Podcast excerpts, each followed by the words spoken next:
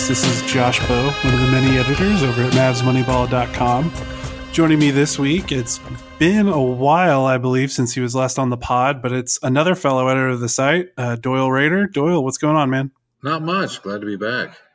I know it's been a while. We should have we've been trying to get you on a couple times before, but I'm very, very, very bad about bailing or changing up the times and stuff because I'm just not very organized with this kind of stuff. But I'm getting better. Hey, but you're here now. Yeah. Um, really, I think we kind of wanted to get into just to go right off the bat. Uh, probably the the story that people are talking about a lot is what Dirk Nowitzki said last night against after the Indiana Pacers game, where he said he this is probably the most he's felt like returning next season, or at least that's judging by reports. And Doyle, you were there. You were in the locker room after the game. Um, kind of give me a sense of what Dirk was talking about. And I know, you know, we can all read the quotes from the stories, but how did it feel, you know, him actually saying it? You know, kind of how do you infer or read between the lines of what he was talking about, about potentially coming back next season? Uh, well, yeah, I was literally standing right next to him. I think you can catch me in a few videos, but uh, it wasn't really. And this is my take. It wasn't really anything new from what he's said in the past. I mean, he said for at least several seasons now that as long as he's contributing and as long as he's feeling good and as long as he's having fun out there, he's gonna lean towards continuing to play because I mean the retirement questions have obviously been around for a while.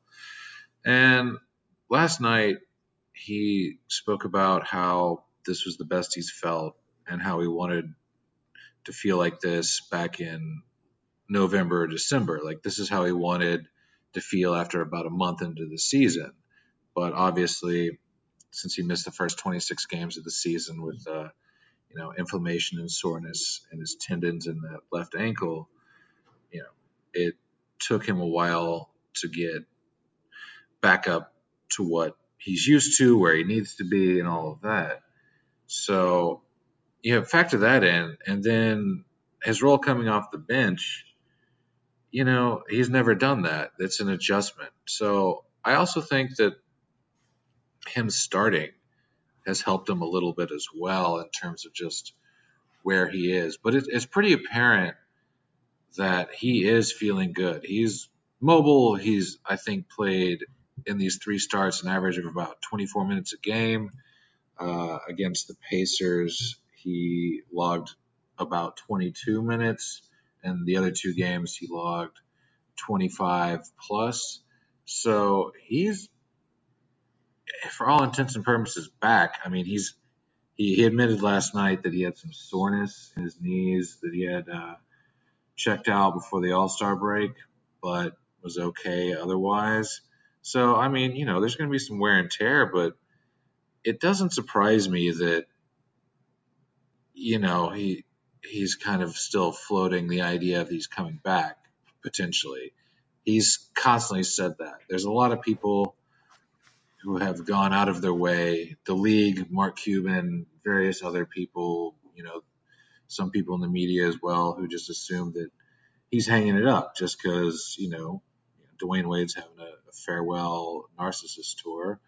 And Dirk isn't about that, but, you know, 21 seasons, it makes sense for him to hang it up. But he's he's never definitively said that. And last night was really just a reiteration and then it kind of helps that you know he's actually feeling good for once this season. So yeah, I think it was just kind of a perfect storm for this to you know blow up a little bit and get aggregated in certain certain outlets. Yeah, and you bring up a good point about how he never, you know, what he said last night isn't that far off from what he's been saying since before this season or the season before.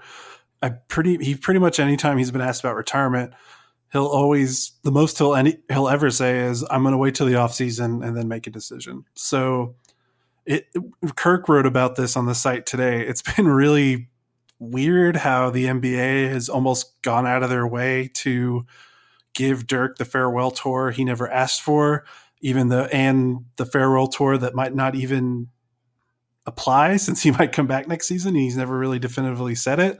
And it's been like this really odd feeling of watching him and watching the league, you know, put him in the All Star game and put him in the three point contest and all these opposing uh, fans on the road giving him these really nice send offs.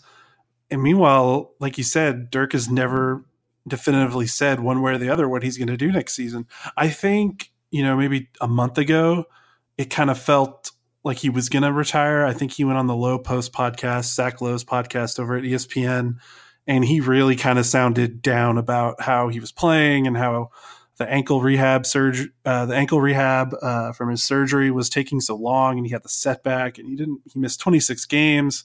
Then he came back, and it was a weird time for him to come back because it was against a lot of really good teams. This really hard stretch the Mavericks were on, so he barely played, and when he did, he didn't look good, and it was weird and and he probably was disappointed about the fact that the season hadn't gone the way he thought it would because I, am pretty convinced he thought that the Mavericks were going to be a, a, playoff hopeful, you know, during training camp because I think he really liked the additions, you know, with Luka and with DeAndre Jordan.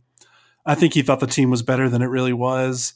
And so he was disappointed about that, disappointed in how long it's taking him to get back to at least full strength for him, you know, as a 40 year old.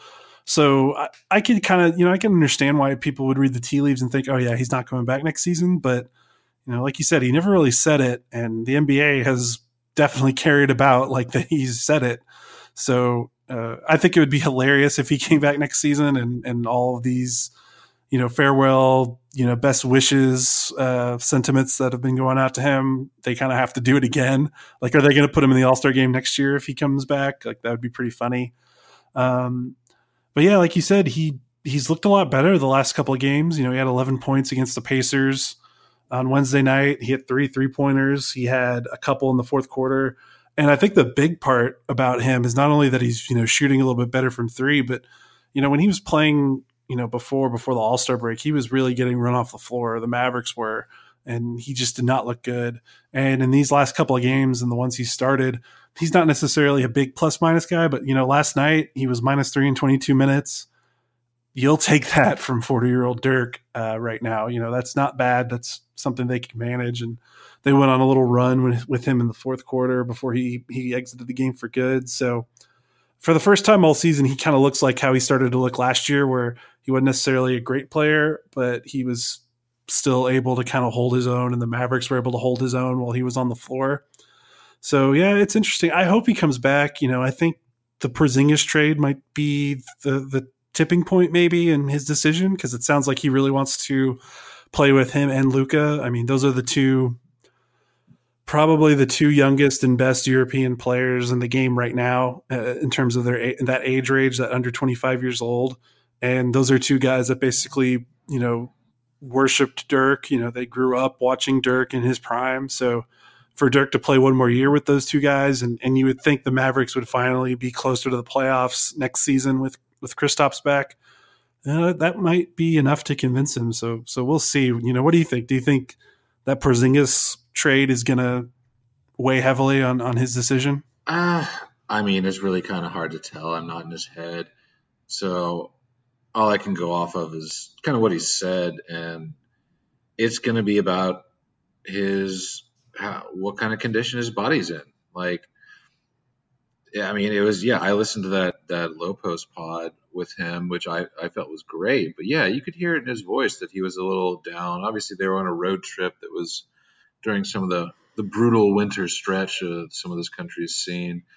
So I'm sure that got to him a little bit too. But yeah, his body just like did not perform like he thought it would, and you know, I think everyone kind of assumed when he tweaked that ankle uh, prior to training camp that it would just be like, oh, okay, he'll he'll he'll bounce right back, he'll be ready to go, but he wasn't, and so I think that was a huge kind of wake up call for him in terms of where he is physically, and so like if he suffers another setback like that uh, in the last you know what month month or two of the season, who knows, who knows where his mind's going to be come summertime. But if he's healthy and he and if he comes back and has a full summer of rehab and rest,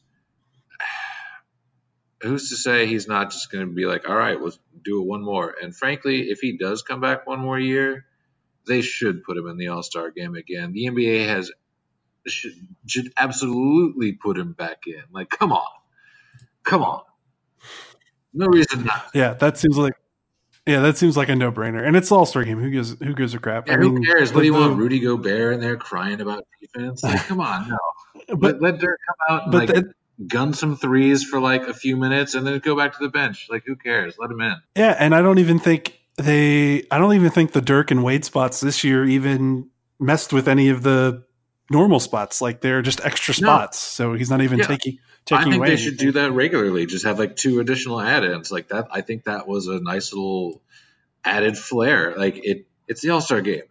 Who cares? Like it doesn't matter. Like I know a lot of people want to make like a big deal about like, oh, I don't know, it might mean something for the Hall of Fame. Who cares? It's the All Star game. It's fun. Like you know, yeah. treat it like Luka treated it. Just have a giant smile on your face and go have fun. Yeah, I'm down for that. Um, and I think you know, yeah, it's tough to to figure out you know what he's going to do. Like you said, you're not in his head. You brought up a good point about um, the wake up call about where he is physically with how long he was taking to get back from that ankle surgery and, and the setback he had. It kind of reminds me, you know, Dirk is not a big surgery guy. I mean, obviously, you know, no NBA athlete wants to be known as like a big surgery guy, but you know, this was the second, you know, major surgery he's had in his career. The other one was that knee surgery that he had in the summer of 2012 that kept him out you know almost till christmas. And that was i know there's nothing really routine about a knee surgery but that was supposed to be a relatively minor knee surgery that he was supposed to be back you know maybe by the start of the season or, or maybe a couple of weeks in. And he took a i remember that rehab taking a really long time. Like people were asking questions like what's going on? You know why you know where is he? Why isn't he practicing yet? Like I, I just remember that taking a long time. And then it took him a long time to to get into shape and and and get it back into his old self. You know, he played like a month and didn't look great. And you know, this was gosh, this is like almost 7 eh, 8 years ago, you know, 6 7 years ago. So I know he wasn't necessarily a spring chicken then, but you know, he was, you know, 33, 34. So, you know, a little bit younger. So maybe that's just like a weird Dirk. Maybe he just he cannot handle long bouts of rehab. Maybe his body just doesn't respond to it like other people. Maybe it's the age thing. You know, I'm not sure, but you're right. I think if he goes through another situation like he did last summer, that's definitely going to probably put the nail in the coffin in terms of his career. I don't think he would come back if he experienced any sort of setback that kept him out for a month or more. I think that's when he would be like, you know what, my body's telling me to quit. So I'm going to quit. Yeah, I think so too. That was, that was the uh, the season where they all grew the beards, right? When he was out. Yeah, that was the 500 beard season. that, that was incredible. I mean, it's it's uh, I mean that's kind of the Mavericks thing, though. They they downplay literally every serious injury that players sustain. It seems, and like I get that. It's the Mavericks are, are a spin machine when it comes to that stuff. Like look at Chandler Parsons. You know, they they downplayed that one pretty significantly, and then let him go to, you know, uh, Memphis and sign that huge contract. And, you know, they laughed all the way to whatever player they signed with that Parsons money that they could have spent on him. That was Barnes. Yeah, that's right. That was Barnes. And now he's not even here. I know it's yeah. weird. Um, but yeah, so I guess moving on from Dirk, uh, other than that, you know, we were kind of talking before we hit record the Mavericks are just kind of like a boring bad team right now. You know, obviously watching Luka is still as fun as it's ever been, uh, but he missed a game uh, coming back from the All Star break. He missed two games, I believe, coming back from the All Star break. Yeah. So, the, so those two games were kind of re- they were really tough to watch. Um, and now that the Mavericks have kind of their the playoff hopes are gone, they're not really tanking because there's almost no chance that they'll be able to keep their pick unless they have some miraculous lottery luck. So, you know, the teams below them are so far below them, there's no point in trying to catch them, and they're not really in the playoff hunt. So, they're kind of experimenting right now. That's probably the most interesting thing. They're kind of mixing and matching with their new parts that they got from the Porzingis trade and from the Barnes trade.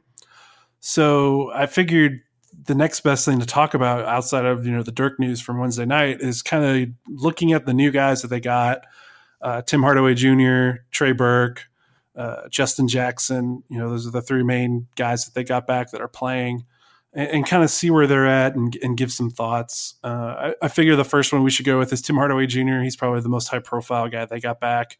Obviously, the biggest contract. He has a is a pretty bit meaty contract that they got back. That was like the uh, the tax on the Porzingis trade. He's been okay. He's kind of been as advertised, which is he is a relatively inefficient scorer that has some bounce and can make some smart plays occasionally, but otherwise he's it feels like he's doing exactly what he did in New York and what he did the year before pretty much. You know, he's shooting about 42% from the field, 33% from 3, averaging about 17 points per game.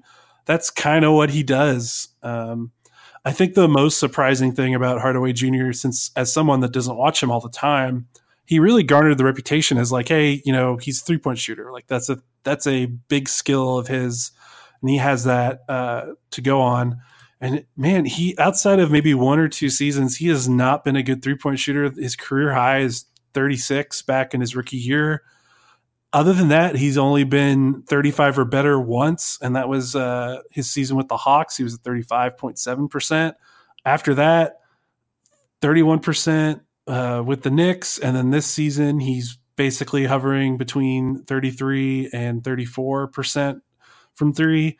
So it's it's kind of like fool's gold with him. Like he he's got this reputation as a shooter. He shoots a lot of threes.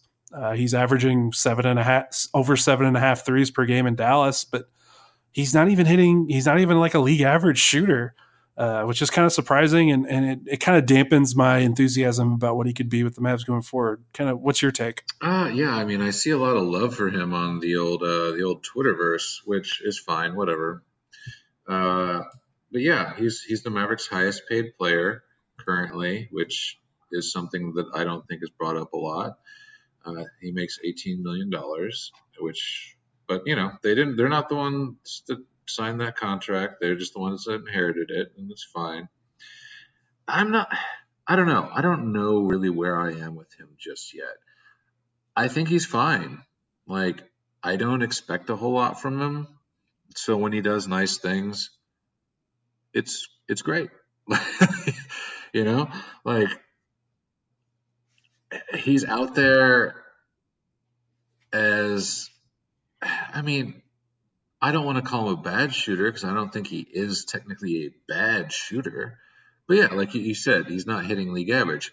What he is, though, he's another ball handler. And, you know, he doesn't turn the ball over much, like, if at all. Against the Pacers, he didn't have a single turnover. And, you know, frankly, with Luka kind of being a turnover machine of late, that's important to be able to hand the ball off to someone who's just going to keep it under control for a while. And that's something Carlisle's kind of talked about here for a few years is the the need for this team to have multiple playmakers, multiple ball handlers on the court at the same time. And I think you know Hardaway Jr. fills that role of another playmaker, another ball handler, because Luka can't do it all. like, I mean, I like Jalen Brunson probably more than a lot of people do, uh, but you know he's still a rookie. He's still learning, and frankly, he's going to have bad nights from time to time. Uh, at least Hardaway is a pretty seasoned veteran at this point. I think he's been in the league what five years now, so he is what he is as far as I'm concerned. He's going to go score you anywhere from 15 to 25 points on any given night, which frankly this Mavericks team needs right now. I mean, his 20 points against the Pacers, you know, was one of the reasons they they won. You know, got that nine point win. Uh, yeah, I, I for me, it's you know, it's it's still a waiting game with him, and you know, some of the other players that they brought in as well. I don't, I don't want to prejudge. They've only, they haven't even been here a month just yet, you know. Yeah, there's still a lot to to work out with them, and and yeah, you know, when you talk about Hardaway Jr. and they need kind of his scoring pop because there's not a lot of other guys on the team that can get off their own shot. Really, uh, they definitely need something, someone like that next to Luka. My hope is that hard they can use their cap space this summer uh, as much as I hate uh, pining hopes on cap space, hopefully maybe they could use it and and get another guard or wing that's a little bit better than Hardaway Jr. so that he can become like a super six man off the bench. Because I feel like that's really where his game can maybe shine. You know, instead of going up against starters for 30, 30 minutes a night, he can uh, come off the bench and, and go against the reserves and not have to worry about taking too many shots or doing anything like that. Maybe he can prop up an offense a little bit more. Because uh, with the starters, he might be that might be a little overmatched. You know, he's not necessarily a great defender, and and, and uh, he's not necessarily you know he can make some plays, he can make some passes. He's definitely a more willing passer than you know Harrison Barnes or, or Wesley Matthews. Um, but I don't know if I would necessarily count on him to to run pick and rolls and things like that. But yeah, you know, like you said, Luka needs help. He needs scoring help. He can't do everything. Uh, teams are getting really aggressive with their double teams lately, and I feel like they're trying to take the ball out of his hands a lot. And I think that's because they're not scared of really anyone else on the floor. Uh, so you know, Hardaway Jr. can be hopefully be a guy like that that can be kind of a release valve type player that you know maybe he's not necessarily a dribble penetrator guy but just another guy that can that can score and you can give him the ball toward the end of the shot clock and, and tell him to get up a shot and he'll try to get up the best one. I don't know if it'd be a great one. Uh, but yeah you know like you said there's nothing much to, to see from him. He's kind of been business as usual in terms of his career output. Uh, so hopefully the mavericks won't be saddled down too much by his contract uh, and he can maybe come off the bench and, and he'd look a lot better. Um, Trey Burke didn't play against the Pacers Wednesday night. Uh, Doyle uh, told me he had an illness on the injury report, uh, so he didn't suit up. Uh, but he's played in a handful of games and he's looked okay. Um, he's kind of a guy that I don't think a lot of people are expecting him to be back on the roster next year because the Mavericks have Luka's point guard. They just they drafted Jalen Brunson he uh, you expect them to maybe uh, try to sign a starting guard so that Brunson can come back off the bench. So you've got JJ Barea, who they will most likely bring back and let him rehab and recover from his Achilles uh, tear.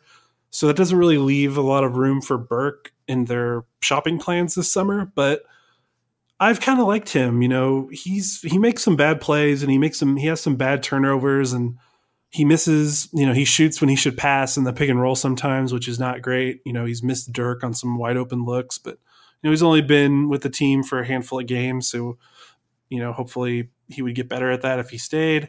Uh, I've just liked his kind of he's a little bit bigger than I thought. I know he's listed at six one, but he just seems a little bit bigger on the floor. I don't know if that's because the Mavericks have a penchant for rolling out the, the tiniest guards off the bench with JJ and and then Yogi Ferrell.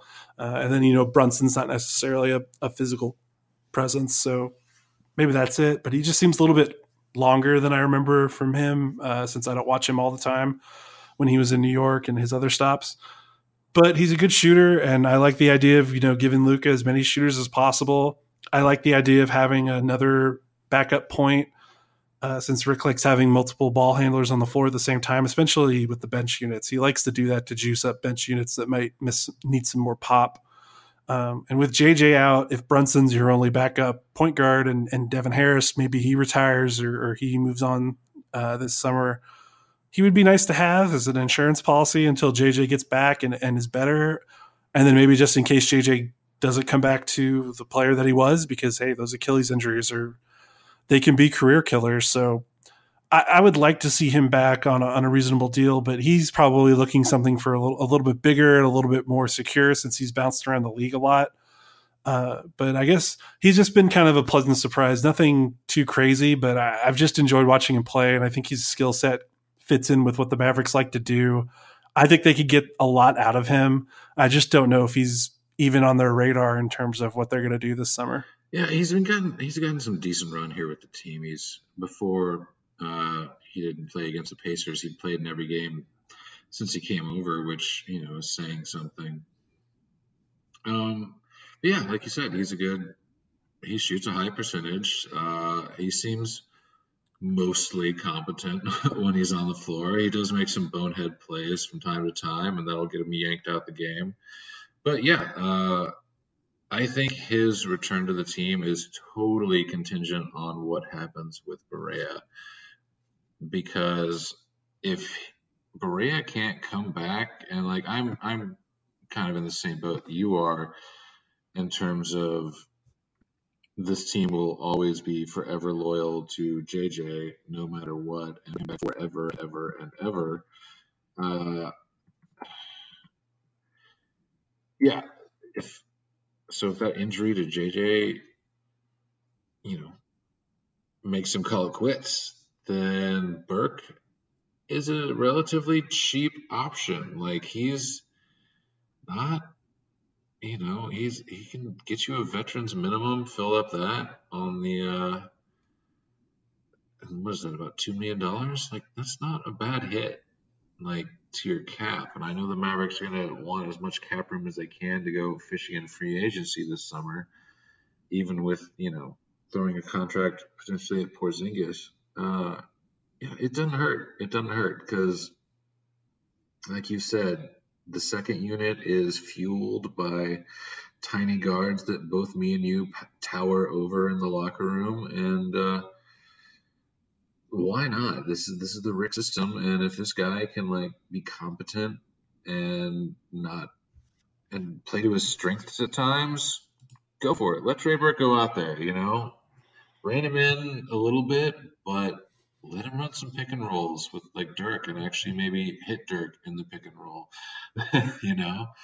Uh, but yeah, I, I, I don't know, just just like everyone else, Uh, the jury's out. But yeah, I have I have liked especially what I've seen from Burke so far. I I think he is a nice little piece that complements kind of and fits kind of what the team's doing right now in, in terms of just trying to figure out what they have. Yeah, definitely. And yeah, he's just been he's just been kind of fun to watch and I have a little bit of like a player crush on him because I really liked him in college when he was at Michigan. He was so good in college and um he was someone that I really hoped that maybe because of his size would fall that year in the draft. I think that was the year coming off of the beard 500 beard season. So the Mavs had that was the year the Mavs had the 13th pick, and I was really hoping he would maybe drop somehow drop out of the top 10, but uh, he got picked in the top 10, and uh, and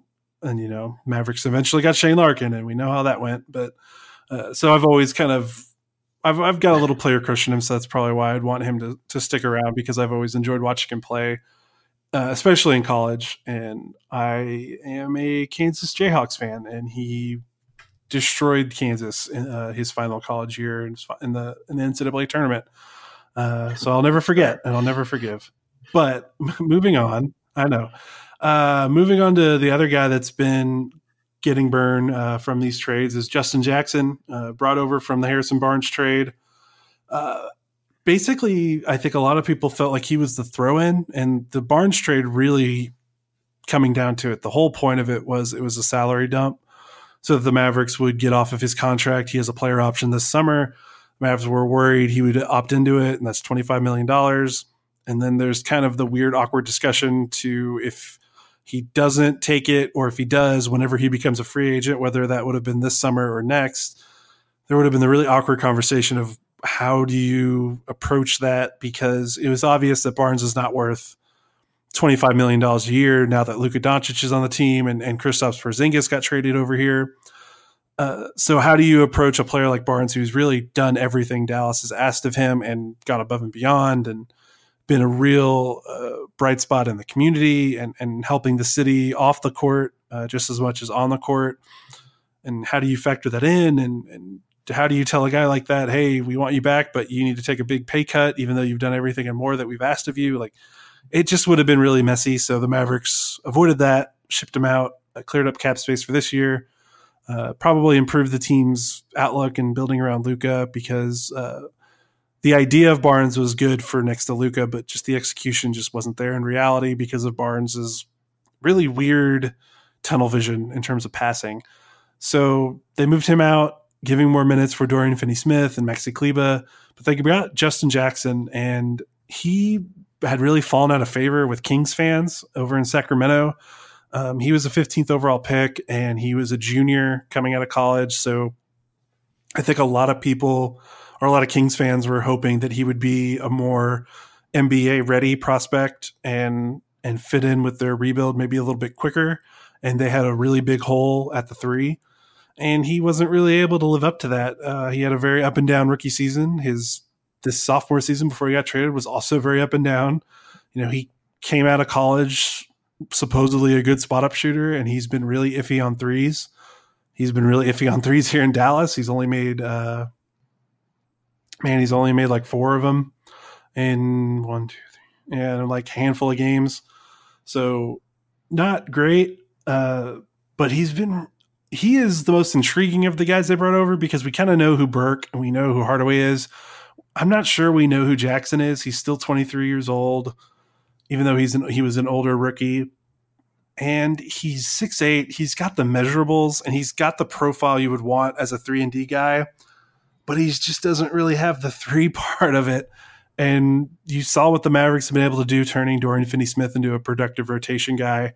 And you wonder if Jackson, who is kind of a similar, somewhat similar frame, you know, maybe not as long, a little bit thicker, but you wonder if the Mavericks can do something with him. And he's been oddly effective so far in Dallas. You know, he hasn't played a lot of minutes. He's got his season high season high with the Mavs is 24 minutes and a loss to Utah. Otherwise, he's been getting you know somewhere between 11 and 14 minutes uh, when he plays, and he's not hitting threes. He's not necessarily doing a lot in the box score, but uh, I floated a theory in one of the, the pieces I've written in the last few weeks that he feels like Mavericks era Jay Crowder, and that he does not you look at the box score and you're like, this guy did nothing. Like he might as well have not played. But then you look at some of the more advanced numbers and, and look at lineup data, and you realize he's part of really useful lineups or and, and positive lineups. And I don't know if Jackson is at that level yet, but he's kind of making contributions that feel like that, and he's had some moments off the bench with some lineups that have gotten some good run. Uh, I believe in the Houston game, a couple of weeks ago. He only played 11 minutes, but he scored nine points and was part of a couple of good runs off the bench.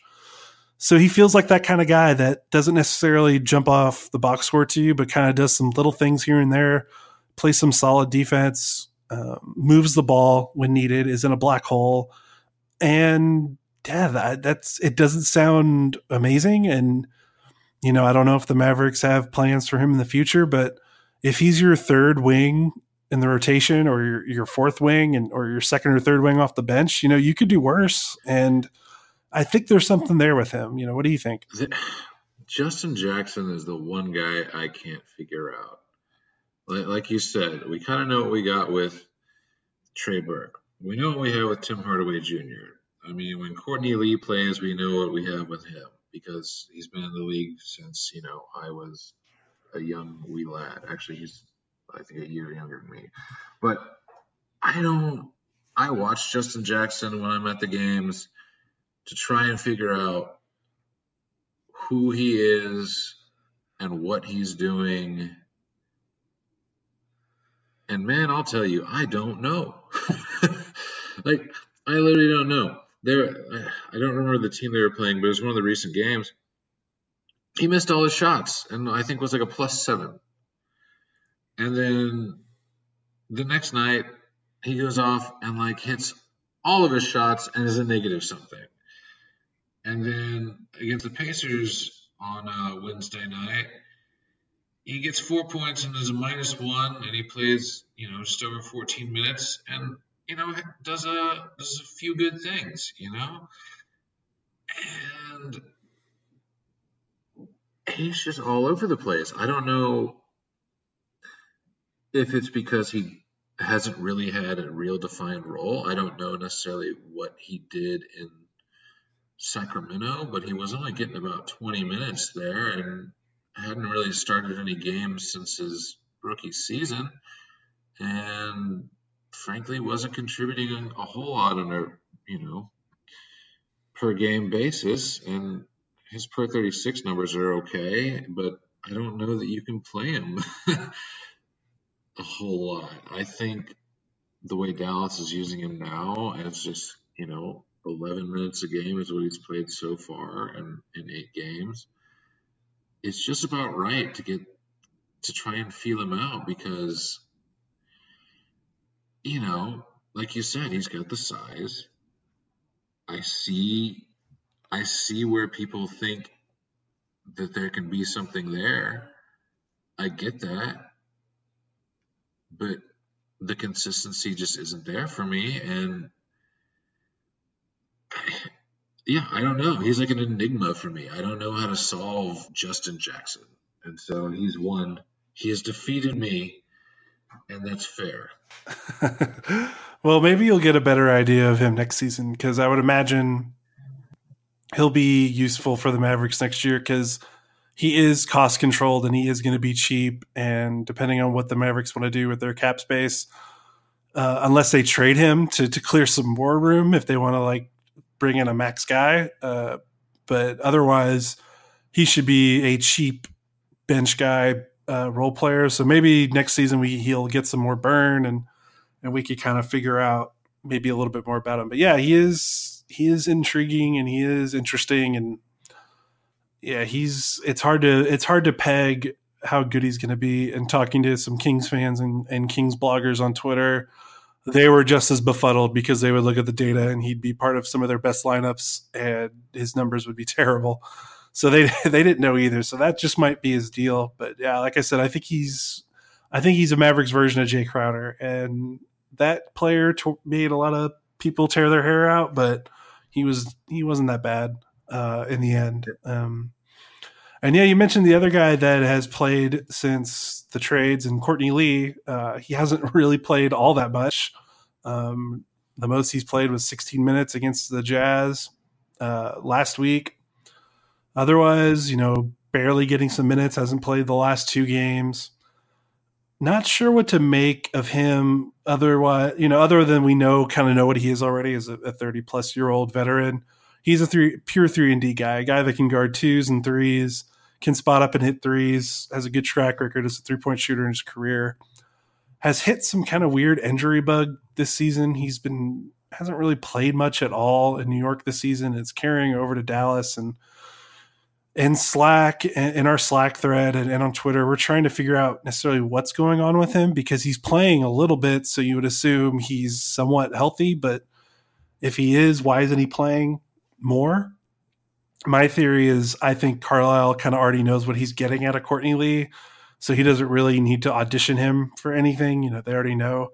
You know, the team definitely needs to give his more minutes to guys like Hardaway Jr., Dorian Finney-Smith, Maxi Kleber, Jalen Brunson you know, Trey Burke, uh, all those guys, you know, Justin Jackson, all those guys that are relatively young and that are still kind of growing and that are probably going to be part of the team next year, you know, most of them and are going to have some roles that they need to kind of figure out and see how they play next to Luka and see what they want to do this summer in terms of maybe holding on to them or maybe trading them or things like that. So maybe with Courtney Lee, Rick figures, you know what, I really know what I got in him. Uh, I've got a steady, steady veteran that can hit threes and play some defense, but his injury, I think, is related to some neck issues. And I wonder if maybe that injury is just flaring up and is keeping him off the court for bigger minutes. And maybe that's why he's not playing as much because he can't get that injury under control.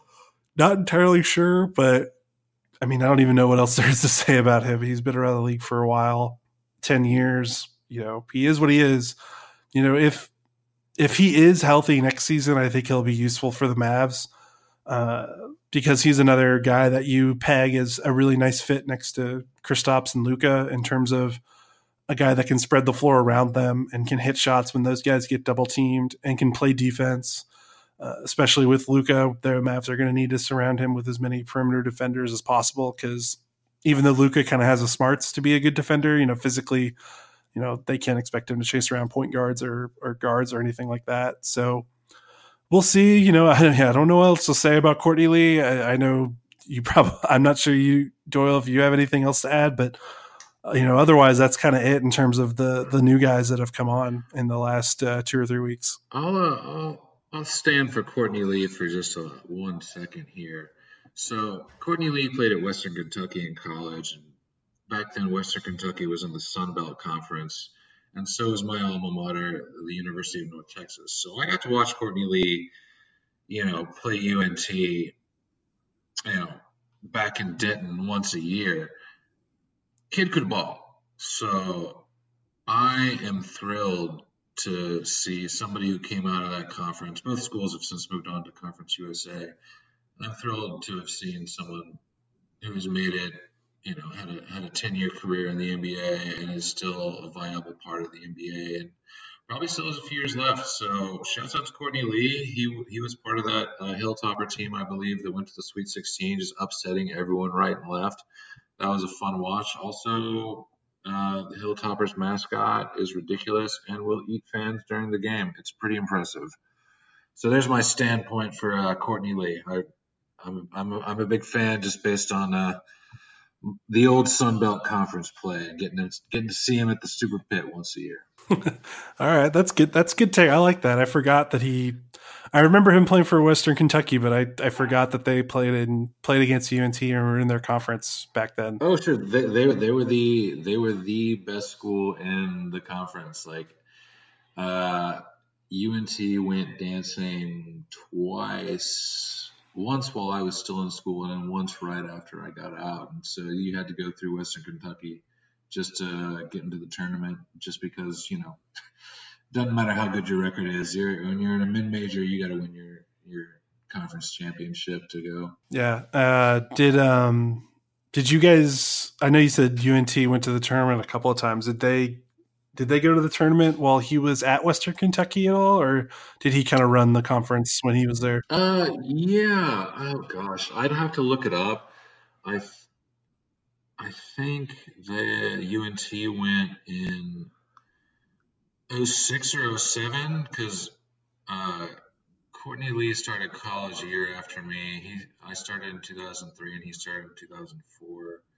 So he, he was in college the entire time I was because I, I, took a couple of victory laps. and, you know, he went to the NBA instead. Sounds about right. but yeah, so, so yeah, we, UNT had to go through them every year, and for the most part, they the Hilltoppers were just significantly better. Johnny Jones put together a good program there before going off to LSU, though. So it was a good competitive. Like they, they were rivals, and so that was a good rivalry in the conference. Yeah, I don't. Uh, if we're going into college our college alma mater basketball history, you definitely have me beat at, at UT Arlington We've only been in the NCAA tournament once, and that was 2008. And otherwise, uh, not so much. But hey, I mean, UTA consistently beats uh, UNT, which is a bit, it's a thorn in my side every year, and I don't know how. Y'all used to play on a stage in an auditorium. It's ridiculous. I know. I used to cover games uh, on that stage. It was the stupidest thing I've ever seen in my entire life. but it, it made well, it made it for some really cool photos for our for our photographers on the student newspaper. But otherwise, that's it was not ideal. Yeah, I can I, I can see how it's not ideal. Didn't like Paul George break his leg on a stage for a Team USA like exhibition game? Oh yeah, I think that's right. Yeah, re, re, they no more stages as basketball courts. That's I think we I think we've learned a lesson, a valuable lesson. That's fair. I'll be with you on that. Uh, otherwise, uh, I don't. Man, like you said, this Mavs team is uh, outside of Luka, outside of the watching the new guys kind of mix in. There's you know, and the Dirk story. You know, that's about it. Uh, otherwise, is there anything else you've been been watching or, or seeing? You know, I know that you are in the locker room and you're writing stuff for us and you're writing stuff for Forbes. Is there anything you've written lately you want to talk about or anything you've seen in the locker room lately that's interesting or anything like that before we wrap up? Um, I know I'm putting you on the spot. Luka's shoes, are, yeah, Luka's shoes are crazy. Like, I think everyone knows that, but like seeing them in person, like, one, no one needs that many shoes, man. Come on. Like, that's ridiculous. but two, like, where? Where, like, where does he find all these like insane exclusive colorways? Like I know there's a bunch of sneakerheads out there, and I used to be one. I used to like literally intern for a sneaker blog many, many, many years ago. And so I get that they're out there, but am I so washed that I don't even know where to find these things anymore? I mean, I guess so. I'm in my 30s, so that would make sense, but his collection's outrageous and something something to look forward to this summer all of Luka's shoes are Nikes. His contract with Nike is up this summer. So that's going to be a big thing heading his way in terms of you know contract negotiation. That you know, so just keep your eye out for that. Has that, there has there been any whispers or anything about that, or has that kind of been like an undercurrent kind of story that's kind of under the flying under the radar? It's very much under the radar. I think I've only seen it mentioned once. Uh, uh, I need to see what I can find out about it, but you know, who knows if I can even find anything. But yeah, that's. I think that'll be an interesting situation because that's. I mean, I think that. I don't think there's any way he doesn't. He goes to another shoe label. Like Luke is not going to Under Armour or something like that. hey, Nike blew it with Steph. You never know. That's true. I mean, but you know, Steph also promotes water. So Yeah, Luka I think Luka has a little bit more flair at his age compared to Steph at Steph at 19 to Luka at 19. Yeah, he had a rental Ferrari, which was ridiculous. Like, come on. Oh, that was a rental? That wasn't his? Yeah, I heard it was a rental. Yeah. Man, what are you doing? That's opulence right there. What's this? Oh, I'm just driving the Ferrari for the week, and then I'll, you know, maybe I'll get a Benz next week. We'll see how I feel. And the thing is, like, it's not like he's got to go far to the arena. Like, yeah. he he he lives like four, maybe four blocks away. Like, so I don't know. Who knows? Who knows what's going through the head of these kids? These kids these days. I was about to say, hey, if you were 19 and you had millions of dollars in your bank account, you know what? You'd you'd rent that Ferrari, maybe. Well, not you. No, probably not. you not would not do it. Stupid. Though. You you would burn down every car in the city with your funds. You would campaign against suburban America with your money. Well, no, I had a car at 19, honestly. So Oh, I didn't yeah. know that about you. Uh-huh. Uh, my, my only card. It lasted me until it's been 10 years. It's been 10 years now. So, yeah, since I've had one. Yeah. Well, we learn something new every day. Hey, I, I got something new to tell you every time you bring me on. well, let's make sure we bring you on more often. I will be better about it. I know I've been really up and down with the scheduling lately, but Doyle, thanks for coming on. I always appreciate your insights, um, especially you're one of our locker room guys along with Bryce. Uh, so it's nice to hear kind of what's going on there since uh, I'm unable to to get to games as much as I used to. Um, so it's always fun to have you on for that, and of course, just all your other good takes. Uh, so thanks for hopping on on a on a weeknight. Uh, I appreciate it. No problem, man. Thanks for having me. Yeah, we will do this again sometime in the future. Otherwise, this podcast is done. You're listening to the Mavs Moneyball podcast. Catch us next week, and we'll see you then.